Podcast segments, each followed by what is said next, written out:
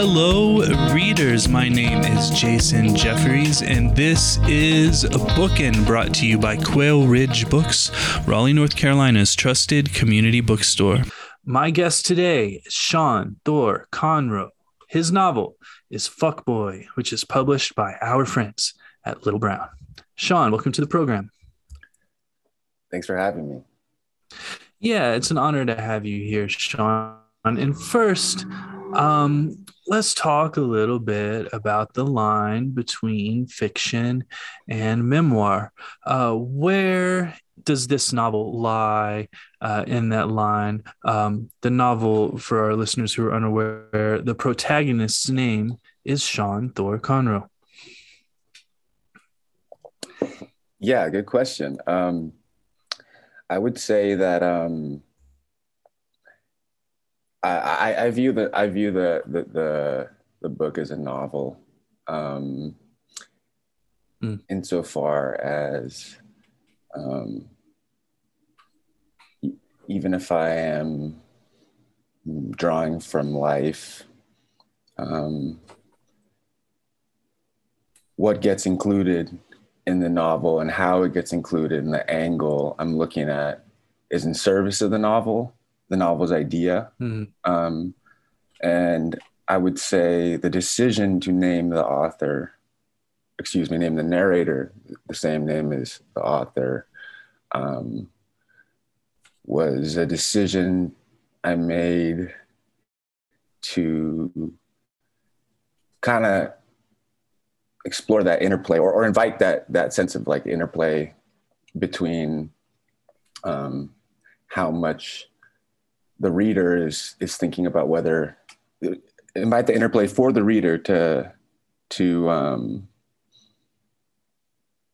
yeah invest to to look at to think about how much um, it's it's it, what what's being taken from life, what's being investigated, why why the why the author would decide to include this in this way. Um, but of course, it's probably squarely in, in, I guess, an autofiction tradition insofar as some autobiographical details overlapping and even, you know, emails or letters that, that seem to be drawn from life. Um, so I, it, it, oscillates as uh, in different parts of the novel. I would say. Yeah, right on. Thank you so much, Sean. I don't know if that's a satisfying answer. But. oh yeah, absolutely, it sure is. Thank you. Um, this novel is something different than many other novels I have read. Uh, it is your first novel please tell us about the language and um, the narrative voice and why you wrote it in this way. For example, the title is Fuccboi. That's F U C C B O I. The word uh, Bae, B A E, is used, I don't know, maybe a thousand times. Uh, will, your, will your next novel be written in the same way? In other words, is this um, your voice or is this narrative voice particular to this specific novel? I would say it's definitely, it's my, it's, it, it's a, I, I wouldn't write anything down um, in a voice that I wouldn't use in the world. Um, mm-hmm. However, um, it is, I would say, it, it, it given the, the title and, and the, the, the type of character that it's, it's, it's embodying, um, I think it, um, sort of like focuses on that element of my voice, um, mm. which would be just a, a, a maybe a, a, casual spoken tone, um, which um, and, and, in this book also formally, you know, leaning on on on ways I, I maybe um, yeah text message or um, maybe certain friends I was thinking about and how I how I communicate with them and letting that type of speech live within hmm. within the book and, in a literary context. But it's also you know I try to I, I, I it toggles through different types of voices. Also, I would say. Mm-hmm. Um, yeah, for sure. Is this you on the cover? Um, it, it is based on a picture. Uh, absolutely, yeah, yeah. Yeah. Um, yeah Yeah, it looks like you for sure. Um, I got to ask you, Sean. Uh, one of my favorite uh, writers and one of my favorite people that we've had here um, for the North Carolina Book Festival is Scott McClanahan, and he blurbs your novel. Do you know Scott? Um, yeah, I'm. I'm a. I, I've done a podcast with Scott. I'm a big fan of mm-hmm. Scott's writing. Um, mm-hmm. We both had the uh, uh, the book before it got picked up by Little Brown was initially uh, worked on it with the um, um, ed- editor and publisher G- Giancarlo Di Trapano of Tyrant Books, who um, passed away last March, mm. and, and, he worked on that book with Scott McClanahan also. The Sarah, he worked on a Sarah, a Sarah book and Hill William with Scott McClanahan, um, and um, yeah, big fan of Scott. Yeah, big influence. Also. Yeah, Scott's one of my Right on. He's one of my favorite guests of all time. He was on a podcast, uh, this podcast, in an episode that has now been taught at Boston University. oh, amazing! It's, it's, a trip, as you can imagine. I'm sure. Um, what do you prefer, uh, Crapalachia or, or the Sarah book or Hill William or something you, else? You know, you, you, know, the Sarah book was the first I read. Um, mm-hmm yeah, crap. crap I, I, like all of them. I like all of them. Mm. Um, Sarah Book has a special place. I mean, just the first time I read it, I just stayed up all night, read it in a single night. Um, yeah. But um, yeah, I like. Um, I wonder if where's yeah. I, I like the multi-perspective element of Crapalachia, which and looking mm-hmm. at different different stories from um, his family and, and and where he grew up. But I would say probably Sarah, but given the singular focus of it, probably has the strongest corollary with uh, with Fuccboi's uh, narrative mode. Yeah, right on. Thank you so much, Sean. Um, in an early chapter of this novel, Fuccboi, uh, the protagonist meets someone from Baltimore and immediately makes a wire reference. Hmm. Uh, this is a two part question.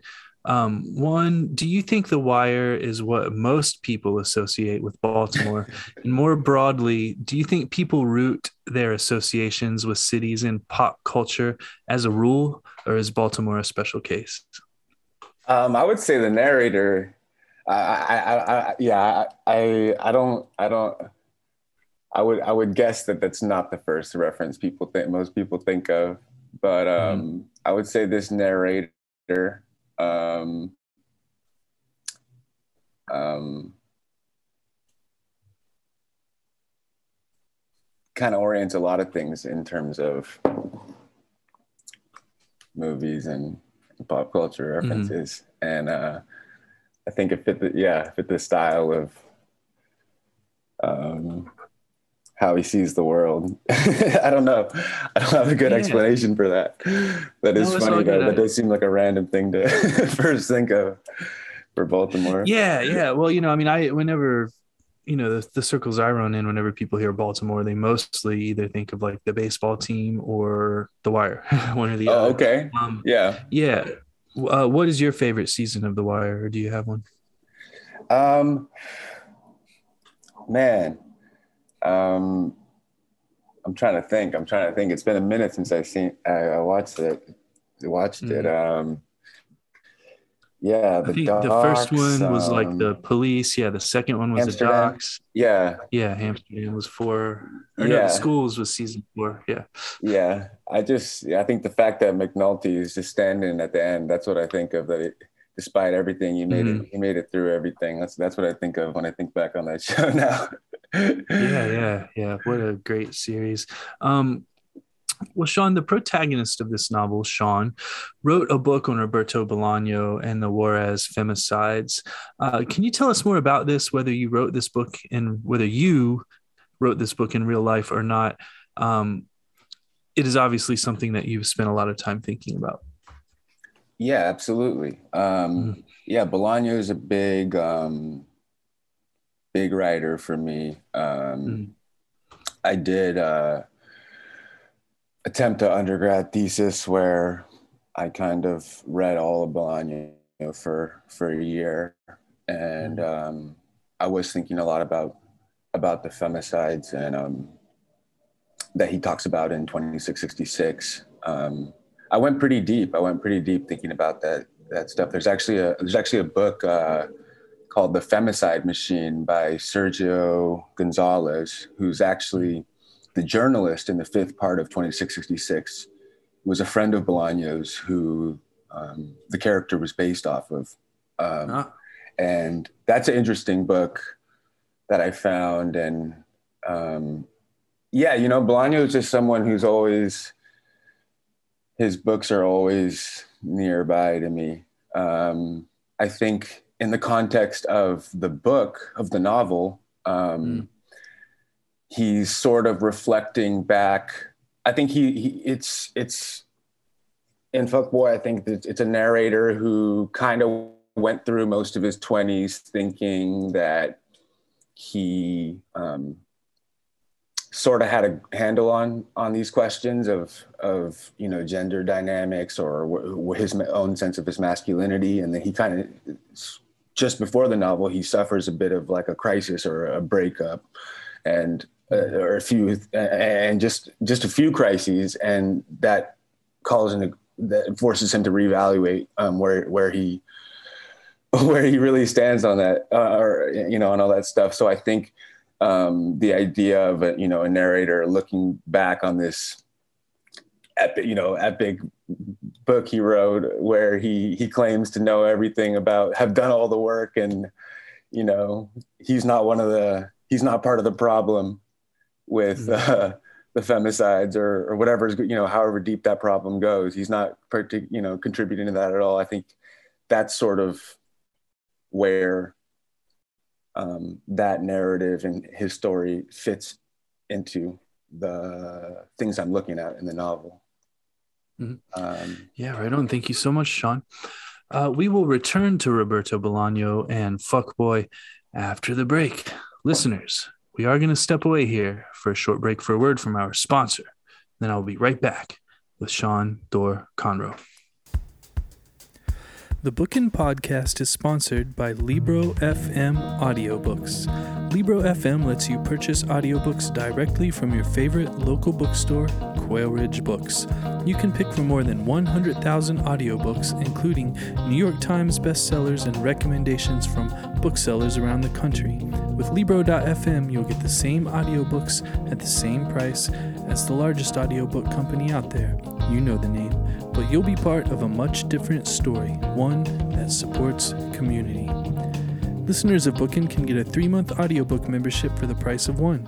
Go to Libro FM, that's L I B R O dot FM, and enter Bookin, B O O K I N, in the promo code space.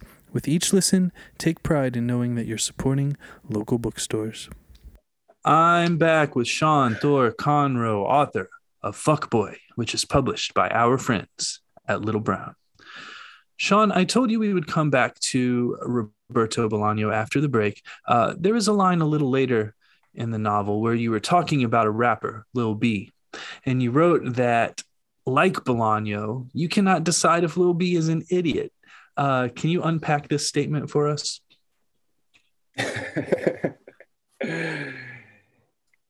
yeah. Um, I would say, um, well, uh, I would say, um, I think there's certain modes of speech that the book, or part of the part of the question that the book is looking at, is mm-hmm. um, kind of like a hierarchy, uh, the inherent inherent hierarchy in how we look at language um, mm-hmm.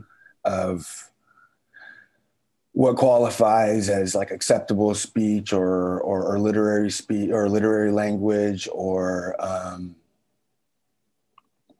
you know uh, uh, lang- lang- valuable language when mm-hmm. really um, I think the book privileges communicating a feeling um, or communicating a, a, sense of intimacy or closeness um, in the best way it can. And I think the narrator is questioning um, um, whether that hierarchy, which maybe he's questioning himself from having gone through that, or maybe having thought certain things through his schooling or whatnot.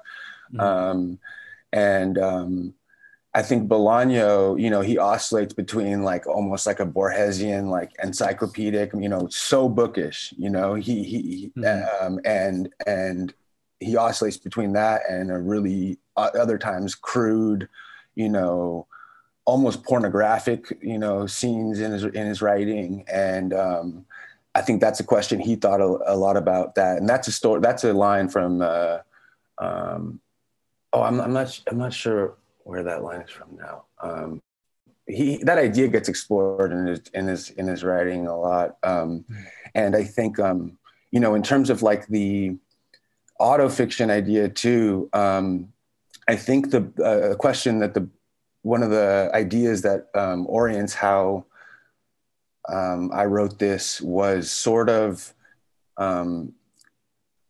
which I think is part of Knausgaard's project too, is is questioning like the kind of um, like uh, a 19th century like realist idea of this omniscient godlike author who's leading mm-hmm. all his characters through and when you read it the book you, the novel you're the, the, he's this absent overseeing force um, mm. that isn't whereas like I think with Knausgaard, he got to a point where he, you know, it's sort of it's sort of adamantly saying like I can only see what I can see around me with my eyes and mm. and the sounds that I hear, and sort of having you know, of course, having that energy um, um, orient how you write, which might mean you sound like an idiot sometime, you know, or your character sounds like an idiot sometime, or, or you know, and of course that's not to say it's not intentional because it's it's a novel and you're you are you do become a kind of overseeing force as you edit it. But having that energy and letting the the different sides of um, what a narrator is feeling and thinking and going through kind of sit there even if um, and there is a kind of like make, letting yourself look like an idiot sound like an idiot um, i mean you know the Sarah Sarah book is like that too. You know, he's not. Mm. It's not. You know, it's sort of like um, something about that is. Uh, yeah, it's that's appealing to me as a reader. Um, mm-hmm. um, not that I don't like novels, you know, uh, that that have that sort of whole world making element as a. But I also, for me, sometimes, especially now, the idea that if you're not sharing something vulnerable and, and allowing yourself to different sides of you live on the page. As a reader, I, I sort of feel like, um, yeah, mm-hmm. I don't know. That's just that's just it's, I feel a little put off. So that that's that's that's the kind of idea behind that. I would say. yeah, right on. I gotta say, Sean, you're hitting on a lot of my favorites. Like I, I I have not yet read volume six of My Struggle. Yeah. Um, but I've read the first five, and um, volume six came out right when I started this podcast. And I, I, need to get him on the show so I can finally read it, even though yeah. I think reading that in a week may be tough. Yeah. Um, I sat on that yeah. one for a, a couple years. It slowly, it yeah, slowly right. skipped that one. Saved yeah. it. right. Yeah, me too. I can't wait to get into it though. Um, one more question about Bolaño, and then we'll move on. Um, sure. This is something I've spoken with other writers about. Uh, other writers who are also friends with Scott McClanahan. Now that I think about it, uh, Mesha Maren wrote a book called Perpetual West uh, that came out a few weeks ago that deals right. with the um, Ciudad Juarez and the border with El Paso and, oh, and yeah. um, luchador wrestlers, actually. Um, but for a while, Bolaño was the biggest thing going in literature. Uh, the Savage Detectives, 2666 by Night in Chile, Amulet, on and on. It seemed like Bolaño could do no wrong. And these books are amongst the best books ever written, probably. Um, but then it seemed like his moment passed like uh, he was being kind of exploited by the publishing industry uh, posthumously and then they sold all of his books and moved on. Uh, many people younger people especially who i work with now have never read them. Um, i manage a crew here of about 30 booksellers and i we talk about books we're reading every morning. I, I was interviewing natasha wimmer um, Bolaño, one of his Bolaño's translators, and I asked, uh, "Who here has read Bolaño?" And it was like crickets. No one had ever. Dang. um, which, yeah, ten years ago, everybody in the room would have raised their hand. You know, um, what do you think happened there? And do you think Bolaño's moment is now coming back around. And again, I ask this because uh, this is the third or fourth time that Bolaño has been brought up in a book um, that someone has written who has appeared on this podcast in the last month or two. You know, that's an interesting question. I, I wonder if I'm um, the person to ask. It's funny. It's funny. I remember I was in, um, it was probably 2011, 2010 and 2011 when I 1st mm-hmm. heard of Bolaño. It was a, a, cl- a, classmate of mine, older, a couple years older um, in, in, undergrad. And he gave me Savage Detectives. and I, I remember like reading it and thinking, I, I just I, I feel like I have a little bit of tunnel vision with with what books that get attached to, and I'm completely unaware of like the cultural, mm-hmm. uh, you know, because I thought I you know I didn't I didn't I didn't even know about I didn't know it was such a big thing. I thought it was, you know, I thought I was the only person who knew about him. So I started reading, and then and then as I started you know typing his name into Google, I was like, oh, this is like a, a no, you know, um, mm. a known thing, a big thing. But um, so I, I often keep a bit of uh, myopic outlook to the literary trends. At least I did back then. Um, mm. I will say, in terms of his relevance now, um, yeah. Um, well, for, for me, I, I, you know, Bolaño is like an adamantly. Um, I feel like he's an adamantly international, or like he talks about like post-national writer. You know, mm. you know, like even just you know, just from like I guess he went from Chile to Mexico City to to Blanes, Spain. But his his characters, like, I, I don't know. There's something about that outlook, you know, um, which I I think is important and um, yeah, I don't know if that has anything to do with the, the current. Somehow it seems, ah, yeah. I guess I can only speak for my own um, perspective, mm-hmm. but um, I, I feel I feel like I maybe it's just because I talk about him so much, so then people in my circle start reading him. but he still seems he still seems relevant, you know. And and and also just um, even as nonfiction books, you know, I was like talking about between parentheses with someone, um, and mm-hmm. just this energy of kind of excavating books is sort of like adamant. Um, um, in, and uh, yeah, he he really his his outlook is like you know you're not if you're a writer you're not just a writer you're also um, a reader and you're mm. sort of like committed to this this view of literature that that's that that's really appealing to me and it even orients other stuff I do with like podcast stuff or I don't know he remains relevant to me, I guess I'll say. yeah, well, I think he's still relevant to everyone, but I mean, I think there's just a generation of readers coming up, maybe a little younger than you or yeah. I, who just have never been exposed to him. And I suspect probably what's going on is that folks who were reading Bolaño when he was first being translated into English 10 years ago, ago or however long it was, are now those folks are processing or have processed Bolaño and are creating art themselves. Yeah. And perhaps that's why um, he's coming back around as an influence. Um, well, yeah. yeah. moving along, Sean, um, you write a lot about wokeness in this book. What does Fuccboi have to say about being woke? yeah. Um, well, I think it might, it might, uh, I think, uh, the narrator of Fuccboi is, um, you know, trying to keep peeling back the onion on like what it what it means to be um,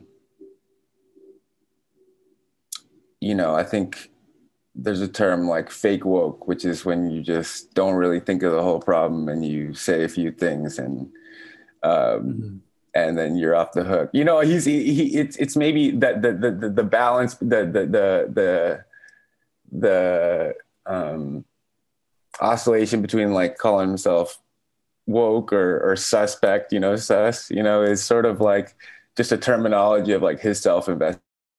I feel like, you know, and mm-hmm. because um he's not content with uh an easy answer for what it means to be um I, I don't know. It's not quite a moral good or bad, but it's just mm-hmm. um, kind of real with himself about what he's doing and what he's causing and um, how he's navigating his relationships and interacting with people and participating in society.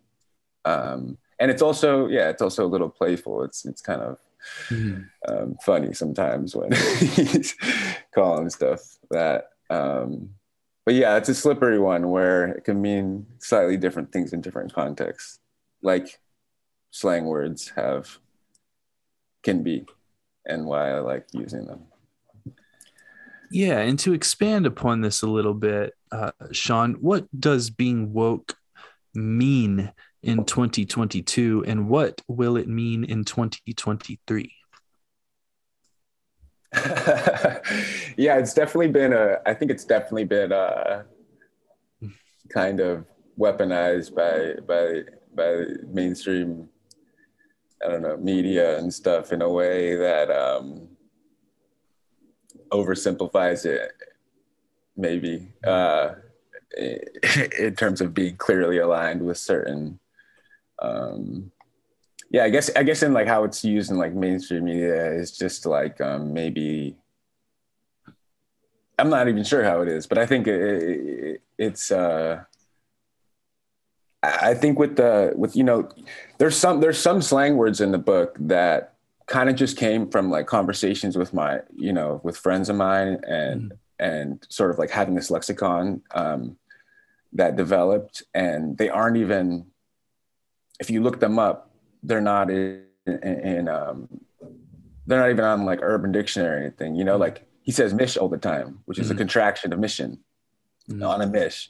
And that was a thing I would say with, you know, where, where that can mean many things, but it's, you know, it's basically, but, but as it, as it goes on, it takes on its own meaning given co- the context. And, and, and, that was a clear decision too, I made with Gian, my initial publisher, where um, he didn't want me to like, make the code page of mm. explaining it because because it's kind of like keeps you swimming you know and, and, figuring it out as you go um, mm but um, yeah, you know, I I, I think uh, I don't I don't know I don't know what is what it's gonna mean, um, according to some online definition. But uh, yeah, I think for him it's just yeah trying to be. I don't know. I think it shifts. It shifts throughout the book what it means. yeah, and as far as how mainstream media is using the word right now, I think it depends on which wing of the mainstream media you're looking at, right? Right. Um, yeah. Um, well, thank you, Sean. Um, a bit of a writerly question now. Uh, many of the paragraphs in this book are one sentence long. Um, what is the appeal to you as a writer and to you as a reader of the short one sentence paragraph? Yeah. Um, I think um, the book is uh, um, privileging a type of immediacy, um, urgency, intimacy. Mm-hmm. I think um, for myself, in previous projects, I had a tendency to um, digress a lot. And um, um, I think for me, sort of, um, I mean, there's a, you know, there's there's some Wittgenstein stuff in the book, and like for that, it's really like really getting down to like what are the most basic like declaratives you can you can set down and um, mm. see that clearly. So um, for me, it uh, um, yeah, in terms of just propulsion and pace as a reader, and then as a writer. Um, um, kind of clarifying um, I guess, I guess, yeah, feel, feeling propulsion and pace and rhythm um, mm-hmm. more clearly as I set set stuff down in that way, and uh, as I edit to like seeing everything clearly, and and later making the decision of what parts um, should be more boxed up and, and, less approachable, and other parts I wanted to move more quickly. Um, seeing the turns clearly as it moves down the mm-hmm. page. Yeah, very good. Thank you so much, Sean. Um, finally, Sean, and, and I do feel like there's a lot more to say about this book, but we are running out of time. And I think we have piqued our listeners' curiosity uh, about Fuccboi here. Um, I don't want to hit the spoilers too hard, but finally, you write that critics, uh, especially since Trump, politicize all art. First, do you think that this is really just the case since Trump? And if so, then why? And second, uh, where then would this book, Fuccboi, fall on the political spectrum if you were a critic and not a writer? Hmm. Yeah, that's an idea um, that the narrator uh, gets from a podcast he's listening to. Um, mm-hmm. And um, at the t- yeah at the uh, at the time that he says that in the book, um, I feel like it's relevant to what he's thinking and going through. Um, I would say, um, yeah, I wouldn't say that's so much a statement that I would, I, me, the author, would say, but I think that idea of um, resisting easy uh, categorization um, is something he's thinking about. And um, yeah, yeah. I, I, I would hope that it's not um, easily sum upable politically, you know, I think, and I, but I, but at the same time, yeah, you know, there has been some reactions to it that focus on that, but I don't really think it's a, it doesn't seek to be a, a political, you know, someone, a teacher once said to me, if you're trying to write something that's political, um, mm-hmm. it's not going to be good as a novel, but everything you write is political, um, mm-hmm. which I thought was interesting in terms of um, no matter where a narrator goes or what implications it seems to have politically, there has to be some like core intention of I don't know, trying to improve the situation or something, trying to get to a, a good place that mm-hmm. that makes it um, that makes it literature. I don't know. Um, yeah, well, and that's the point here, right? It's not the writers who are making the works political; it's the critics who are labeling it uh, as political. Um, and I think that's very much going on. Well, um, thank you, Sean, and thank you for writing this novel. I know uh, that since its release, it has been at the center of many, many conversations, and I think it will continue to be for a long while. Uh, listeners, I've been speaking with Sean Thor Conroe, author of Fuccboi, which is published by our friends at Little Brown. Sean, thank you so much for joining me. Thank you so much, Jason. I appreciate it.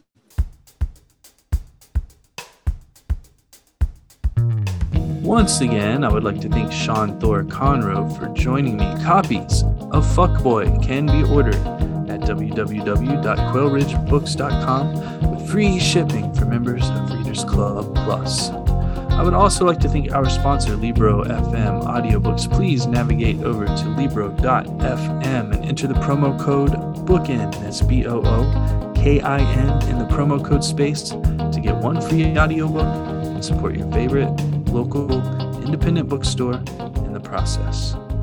My name is Jason Jeffries, and this has been Bookin'.